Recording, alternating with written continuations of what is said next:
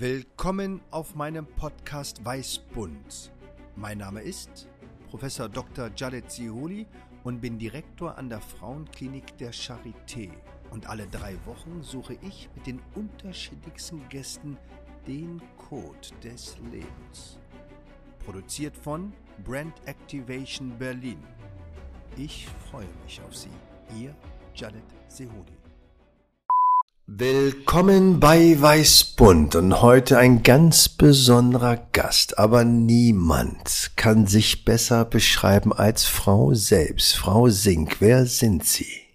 Oh, Frau Singh, das nennt mich selten jemand. Da merkt man gleich einen Arzt, der mir gegenüber sitzt. Ähm, ja, ich bin Maya Singh.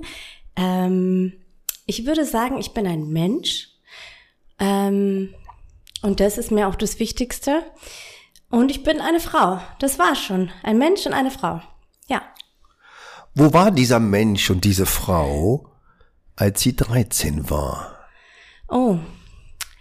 Also ist ja schon ein bisschen länger her. Ähm, ich habe angefangen mit zwölf Tagebuch zu schreiben und stelle immer wieder fest, wenn ich die alten Sachen lese, dass ich eigentlich noch die gleiche Person so von den Grundwerten bin, die ich auch mit 12, 13 war. Und wo ich 13 war, äh, ich stamme aus Bayern, ähm, hatte ich abrasierte Haare und habe Springerstiefel getragen und ähm, ja, war so engagiert in allen möglichen äh, Aktivitäten wie Jugendzentrum und Kirche, was sich ja nicht ausschließen muss, aber erstmal so konträr klingt.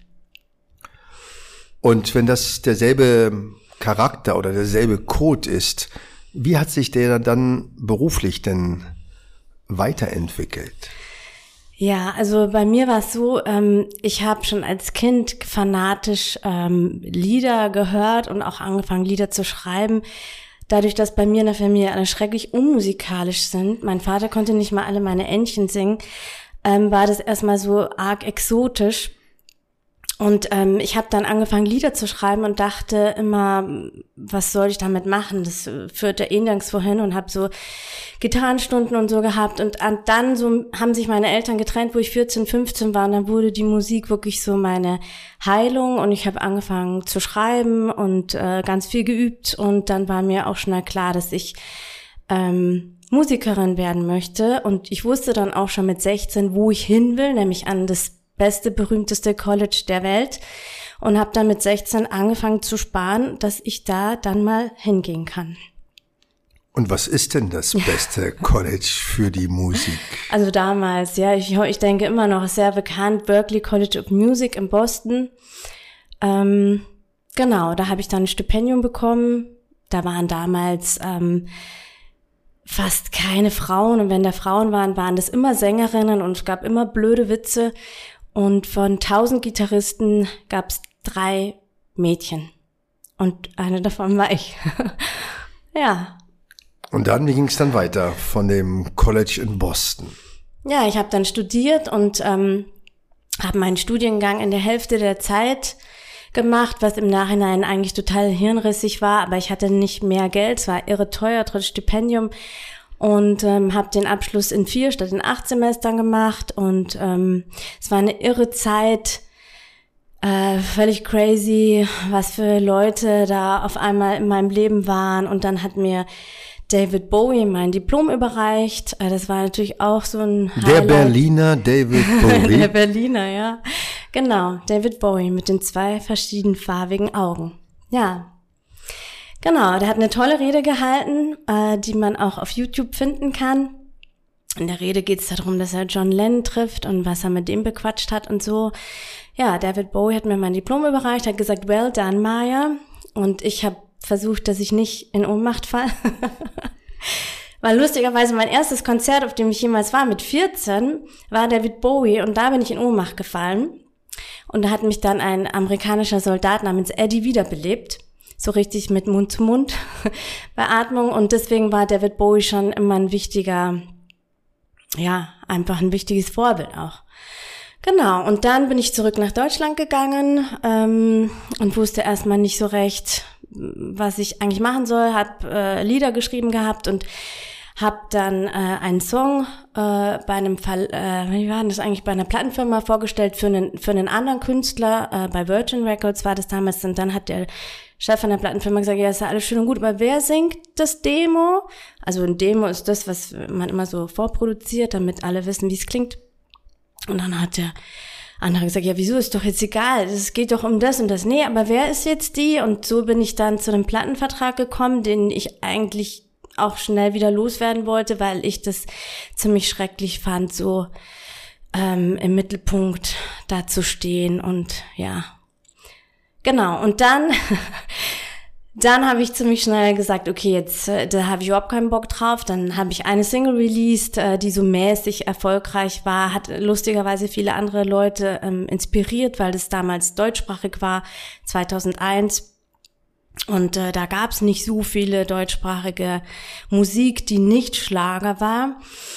Und ähm, dann habe ich aber gesagt, nee, ich habe da keinen Bock drauf. Bitte lass mich aus meinem Vertrag. Ich will überhaupt keine Musik mehr machen. Dann habe ich mir die Haare abgeschnitten, bin nach Indien gefahren und habe erst mal gedacht, ich höre ganz auf mit der Musik. Äh, ja. Aber weiterhin schreiben Sie Texte? Ja, ich schreibe Texte, aber auch Musik. Ähm, ja, aber jetzt, die, ja, ich war dann, also ich habe dann natürlich nicht aufgehört, Musik zu machen, sondern äh, bin dann an verschiedene andere Leute wieder geraten, wie es immer so ist im Leben und habe dann auch schnell relativ äh, relativ guten Erfolg gehabt, hatte dann meine erste Platin-Schallplatte und hatte dann in Österreich größere Erfolge und also ich ja, das war dann schon war dann schon auch eine Zeit sehr viel los und viel so jeden Tag ein Lied schreiben und so, ja. Auf der genau. Suche nach dem Code des Lebens, das ist ja die Überschrift von Weißbund. Woher kennen wir uns denn? Wir kennen uns, weil ich ja dann eine ganz eigenartige Erkrankung auf einmal hatte und so sind wir zusammengekommen. Ja. Eigenartig? Was? Naja, ich bin so, ich bin natürlich eine von denen, die nie gedacht hätte, dass ich mal an Krebs erkranken werde. Völlig ausgeschlossen, dass mir sowas passiert.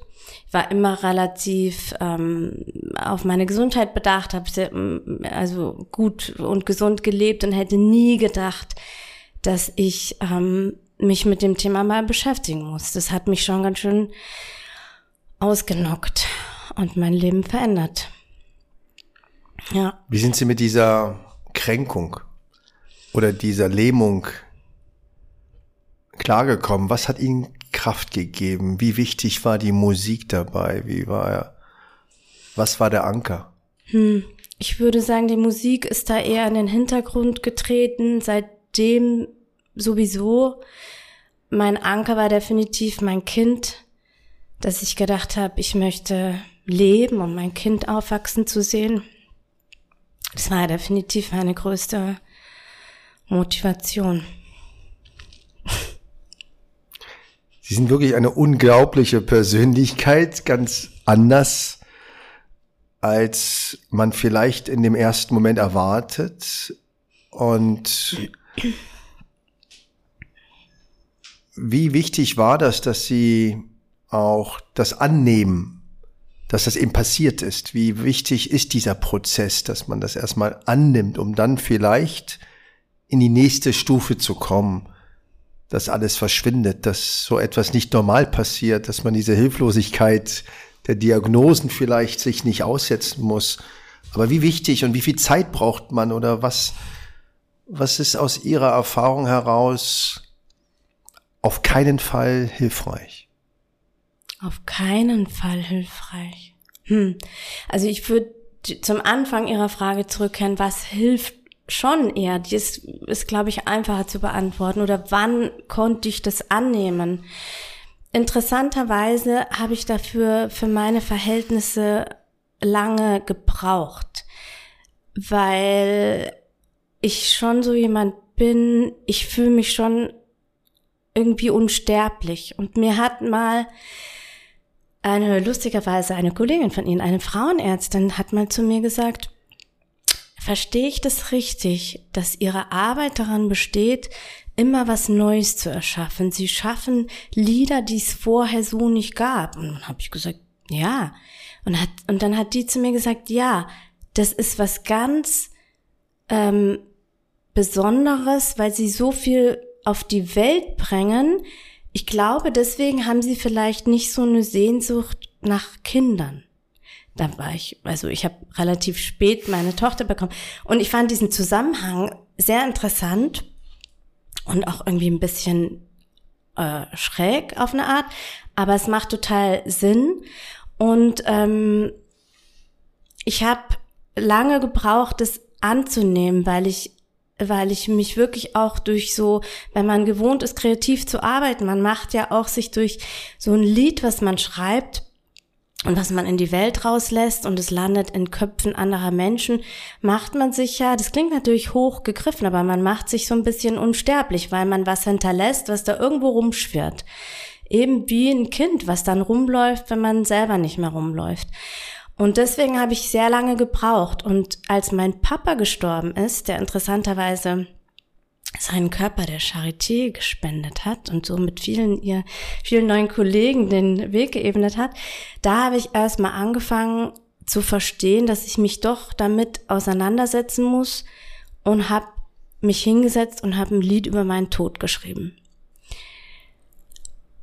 Und da habe ich gemerkt, oh shit, okay, das musste dann doch jetzt mal nochmal bearbeitet werden. Es hat aber sehr lange gedauert bis ich das annehmen konnte, was mir überhaupt passiert ist.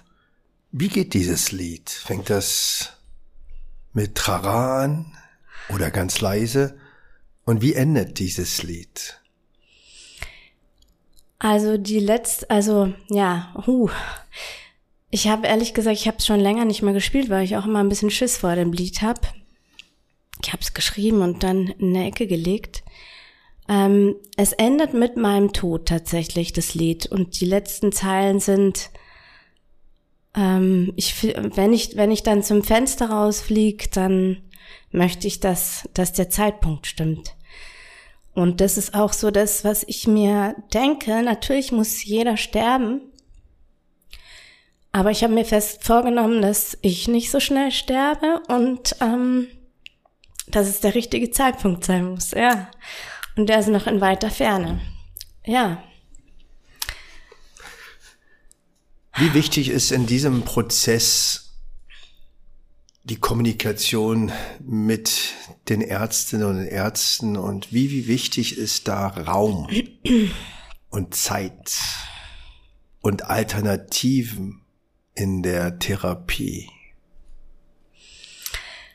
Also, ich habe ja Glück, dass ich wirklich nur mit wunderbaren Ärzten zu tun habe und ich nenne es immer so flapsig meine Professorensammlung, weil dadurch, dass ich so ein seltener Fall bin, habe ich ja wirklich eigentlich nur mit tollen, gebildeten Menschen zu tun. Es ist natürlich total wichtig, dass man sich als Mensch verstanden fühlt. Ich glaube, das ist ganz wichtig, dass es gar nicht immer um die Worte geht, sondern um die Botschaft, die Haltung und das annehmen. Und das, was Sie gerade erzählen, dass Sie sich eigentlich gar nicht mehr richtig erinnern können an die Worte in so einer Lähmung. Ähm, und das weiß man ja, dass man in so einer Situation, wenn man länger als zwei Minuten redet, dass man nicht mehr riecht, nicht mehr schmeckt, nicht mehr hört und Medizin. Und ich denke auch vielleicht den Sprung jetzt auch etwas quer.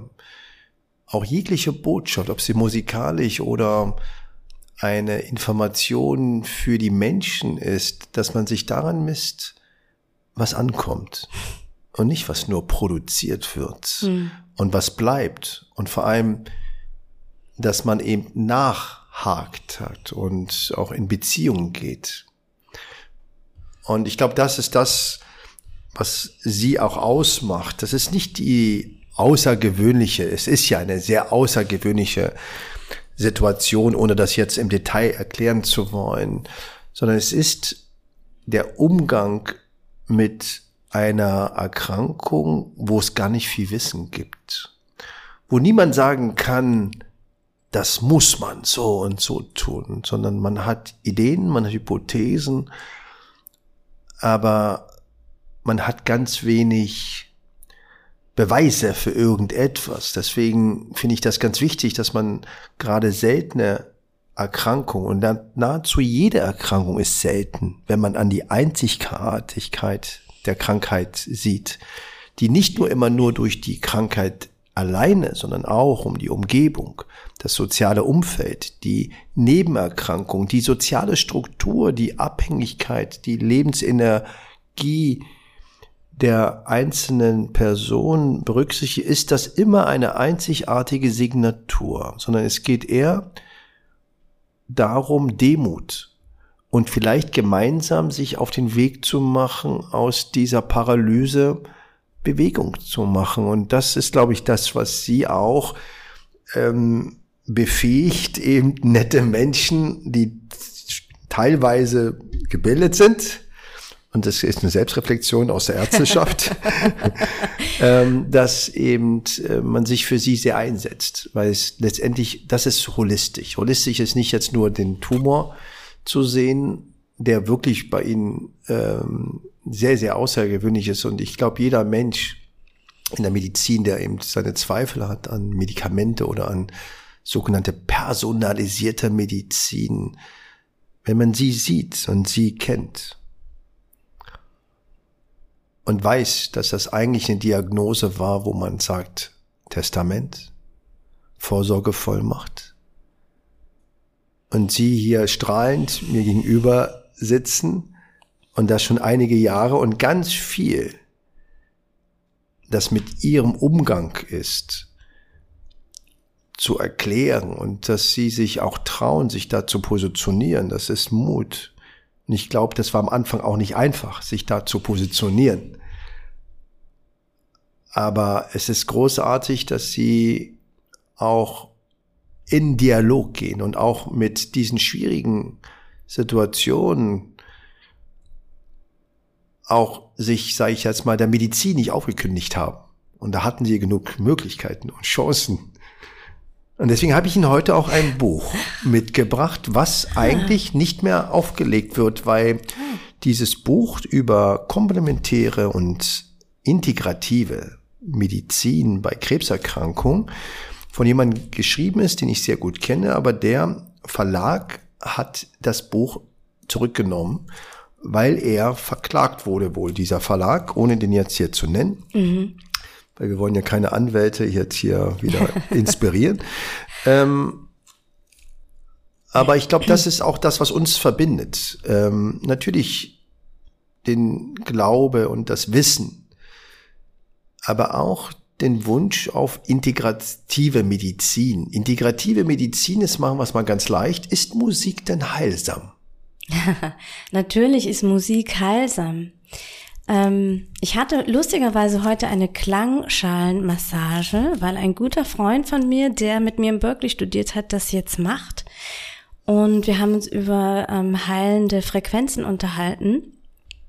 Und ähm, natürlich ist Musik heilsam. Also man sagt ja auch immer singen und es kommt alles raus und so. Klar, Musik ist heilsam und wahrscheinlich wäre es für mich auch gut, wenn ich wieder mehr Musik machen würde. Ich habe mir das selber schon so verschrieben, aber ich bin noch nicht wieder so zurück irgendwie. Aber klar, Musik, vor allem wenn man Songs schreibt, ist immer eine Aufarbeitung.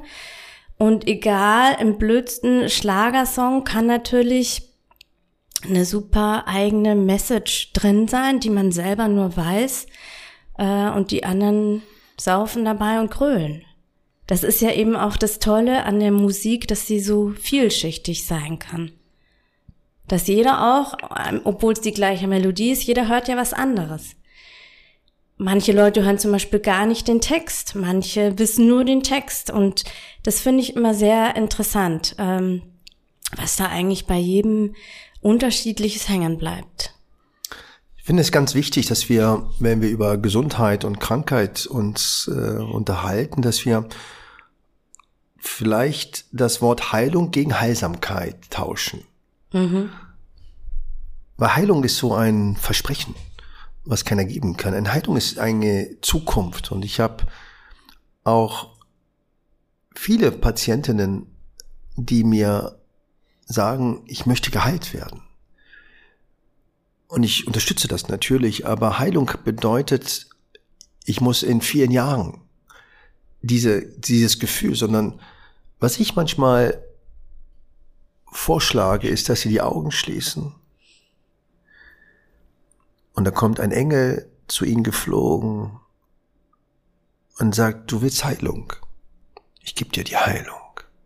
Aber du darfst das niemand sagen, dass du geheilt bist. Und sie geben das Versprechen und gehen dann in die Welt. Und was ist denn anders? Was sieht die Welt anders an sie? Ist irgendetwas anders?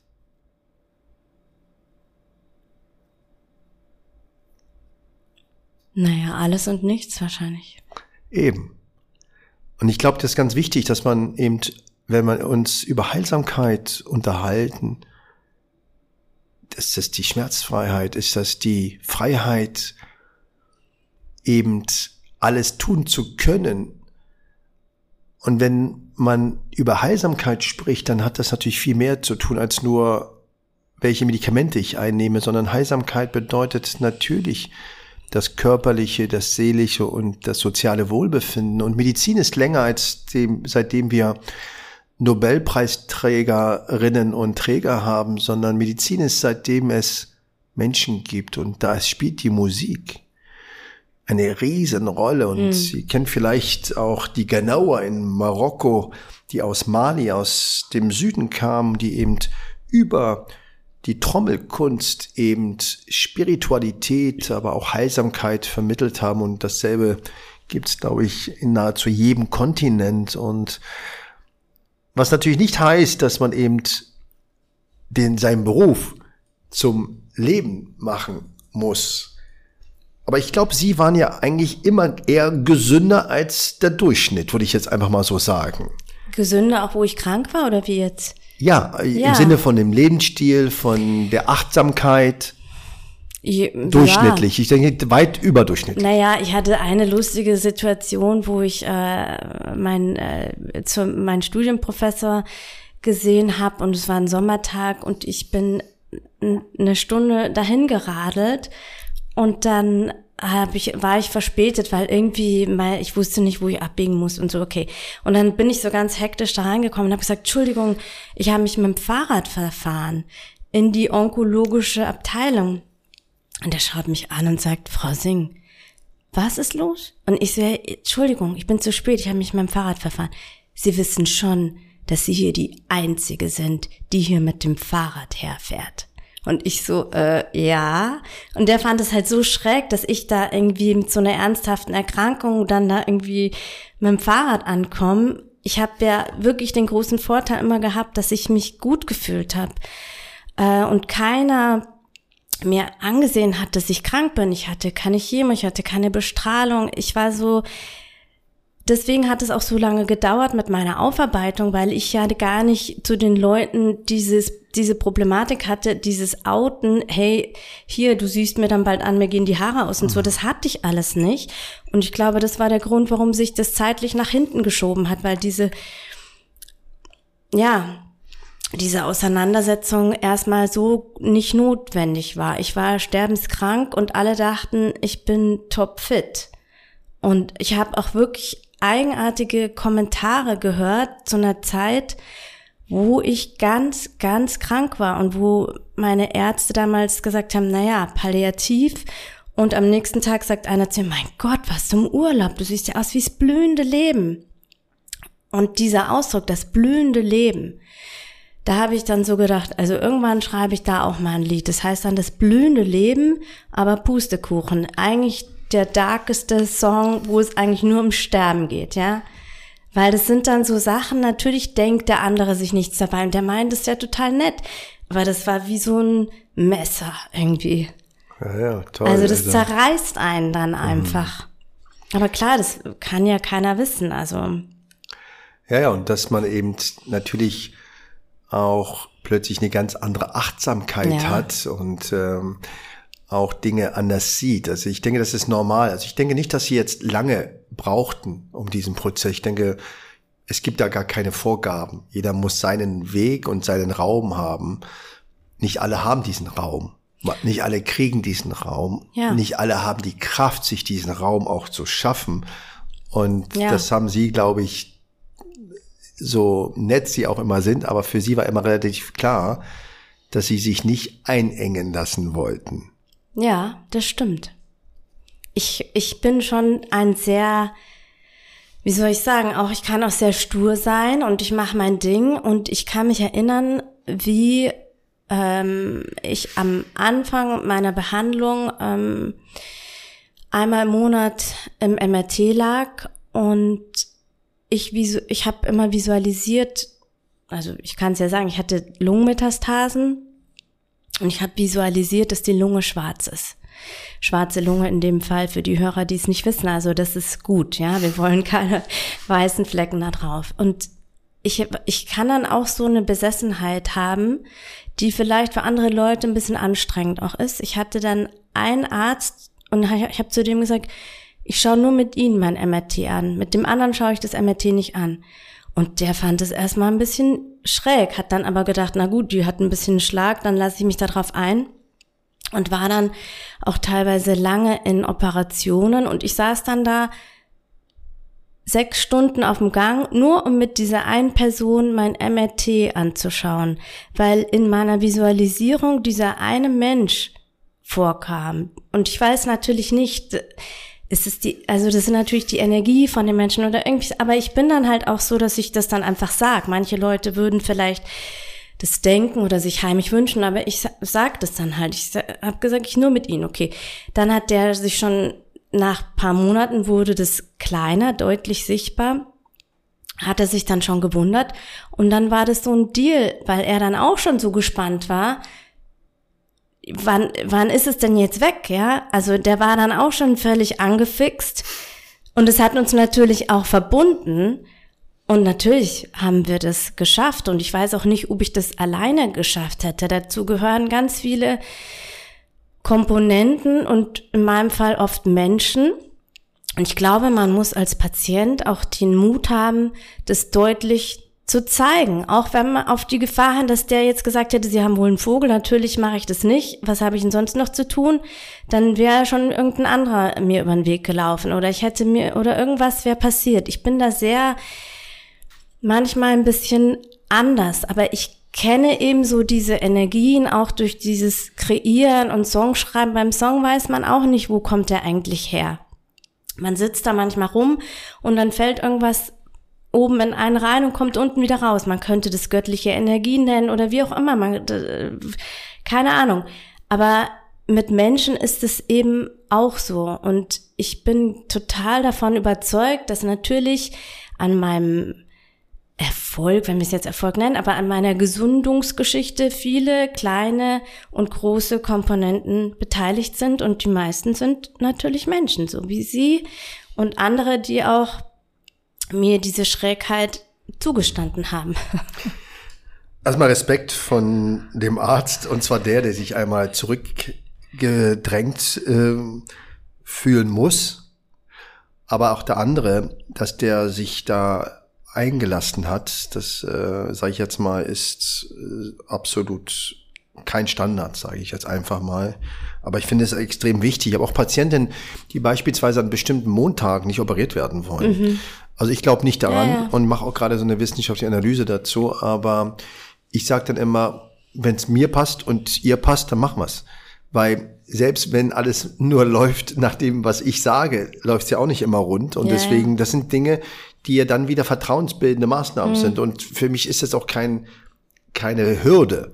Ja, und deswegen finde ich das trotzdem großartig. Ähm, aber ähm, wir wissen das aus Studien, dass wenn Menschen in Partnerschaft leben, mit demselben Tumorstadium, mit derselben Grunderkrankung, verglichen mit Menschen, die ohne Partnerschaft beispielsweise sind, eine schlechtere Prognose mhm. haben.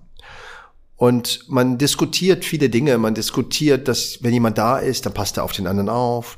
Oder man sagt, das könnten ja auch psycho-neuroimmunologische Effekte sein, die man ähm, auch im Sinne der Hormone, der Stoffwechsel und so weiter diskutieren kann. Aber es ist da, diese, diese Beobachtung. Und ich bin der Meinung, dass Ärzte, aber auch die Schwestern und auch die Physiotherapeuten Teil des sozialen Umfeldes ja letztendlich sind. Ja, absolut. Der Effekt ist vielleicht weniger als vielleicht von der Partnerin oder von dem Partner, aber er ist da. Und deswegen bin ich davon überzeugt, ja. dass die zwischenmenschliche Beziehung ebenfalls Einfluss hat auf eine Therapie. Ich bin Absolut. davon überzeugt. Absolut. Ich weiß, dass das mehr ist als Placebo. Und ich denke, das ist auch kein Widerspruch zur naturwissenschaftlich analytisch getriggerten Medizin, sondern es ist eine Beobachtung, es ist ein Wissen und es ist auch ein Akt der Menschlichkeit, den ich nicht immer auch beweisen muss im klassischen methodischen Sinne. Und deswegen finde ich das großartig und ähm, finde das auch toll und danke, dass ich auch bei Ihnen ja zu Besuch war. Und Essen spielt ja bei Ihnen eine große Rolle. Wir haben heute ganz viel über Tod gesprochen, wollen ja. wir aber nicht. Und wenn man sie sieht und wenn man sie auch kennt, kann ich Ihnen sagen, denke ich an keiner Sekunde an dieses Wort. Aber wenn Sie eine Henkersmahlzeit hätten, die ich Ihnen nie wünsche, und ich habe letztens erst ein Buch gelesen, da gibt's ein Buch über Henkersmahlzeiten. Fand ich ganz interessant. Ja. Mit Rezepten oder was? Ja, mit Rezepten. Und, äh, Man kann ja aber nur eins kochen. ja, ja, aber die haben die gesammelt. Die haben die gesammelt. Ach so. Von und, berühmten oder was? Ja, ja, ja, von, ah. von berühmten Strafgefangenen und so weiter. Also ich habe es nicht weiterlesen, weil ich finde das irgendwie irgendwie makaber. Aber ich finde es trotzdem interessant zu wissen, mhm. wer kocht erstmal diese Henker. Dürfen sich aussuchen auch bei Ach der. So. Also wer das für Sie kocht, das können Sie selber sein, das kann auch jemand anders sein. Und was wäre denn, was wären denn, fangen wir anders an, was wären denn die Zutaten? Und dann sagen Sie mir, was das für ein Gericht ist, weil Sie eine ganz besondere Ader für Natur, aber auch für Nahrungsmittel haben. Wer also, kocht? Ich würde kochen, mhm. das würde ich mir nicht nehmen lassen. Das Erlebnis. Ähm, was kommt drin vor? Eine Karotte, Linsen, Tomaten, ähm, viel Knoblauch, viel ähm, Schärfe, also Cayenne oder irgendwas, was sich so anfindet, ähm, Chili, viel Olivenöl, ähm, ja, und Nudeln. Hat das einen Namen, dieses Gericht? Ja, ich würde auf alle Fälle Spaghetti äh, nehmen, also vegetarische Spaghetti Bolognese mit Gurkensalat. Weil das ein Gericht ist, was mich durch meine Kindheit, Jugend und mein ganzes Leben immer begleitet hat und mir immer Kraft gegeben hat, auch vielleicht zu Zeiten, wo ich sogar noch mit Fleisch gegessen habe, aber das ist so, wenn mir jemand das gibt, dann bin ich happy. Großartig.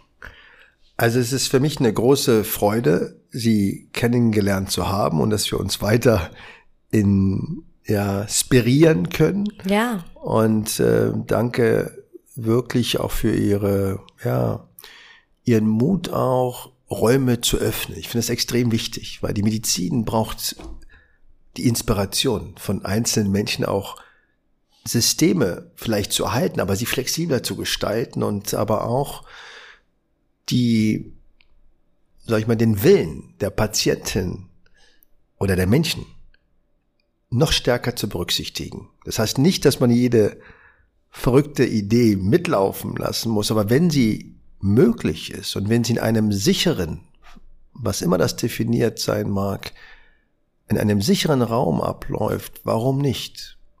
Wenn die Beziehung stimmt. Ja wenn die Regeln stimmen. Und das, ja. glaube ich, ist das, was uns beide verbindet. Und danke Ihnen sehr ähm, und freue mich wirklich sehr, dass wir weiter in Dialog bleiben. Vielen Dank.